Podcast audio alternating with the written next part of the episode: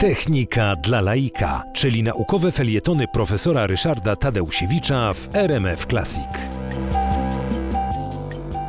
Brain Computer Interface, czyli takie połączenie bezpośrednie mózgu człowieka z komputerem, z systemami informatycznymi, poprzez te systemy informatyczne z różnego rodzaju maszynami, no jest w tej chwili jednym z takich, to jest taki święty gral, takie, takie coś, do czego wszyscy dążą i czego wszyscy pragną, dlatego że jeśli udrożni się rzeczywiście bezpośrednią łączność między mózgiem człowieka a światem maszyn, no to do dyspozycji staną ogromne możliwości możliwości. E, trzeba powiedzieć, że sukcesy już są e, zanotowane całkiem spore.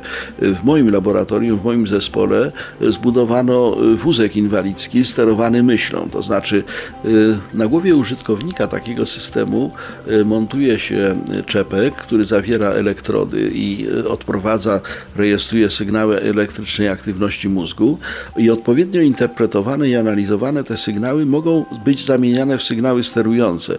Dzięki temu wystarczy wystarczy, że taki człowiek pomyśli, że chciałby, aby ten jego wózek pojechał w przód, w tył, zatrzymał się, zawrócił, a już to się dzieje.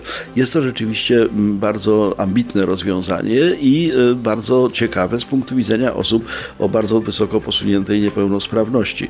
Również może to być e, sposób na to, żeby taka osoba mająca ograniczenia ruchowe mogła wysyłać e-maile, mogła e, komunikować się z otoczeniem.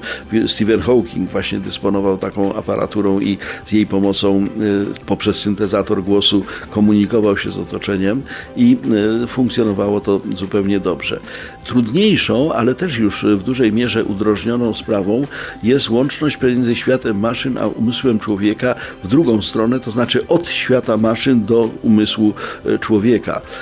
Już w tej chwili dla niektórych narządów zmysłu, dotyczy to szczególnie narządu słuchu, zbudowano tak zwane implanty ślimakowe, to znaczy techniczne rozwiązania, które poprzez mikrofon i e, odpowiednie procesory akustyczne wysterowują e, sygnałem elektrycznym, elektronicznym bezpośrednio nerw słuchowy albo pień mózgu i osoba całkowicie pozbawiona możliwości słyszenia, głucha od urodzenia na przykład, odzyskuje możliwość komunikacji głosowej.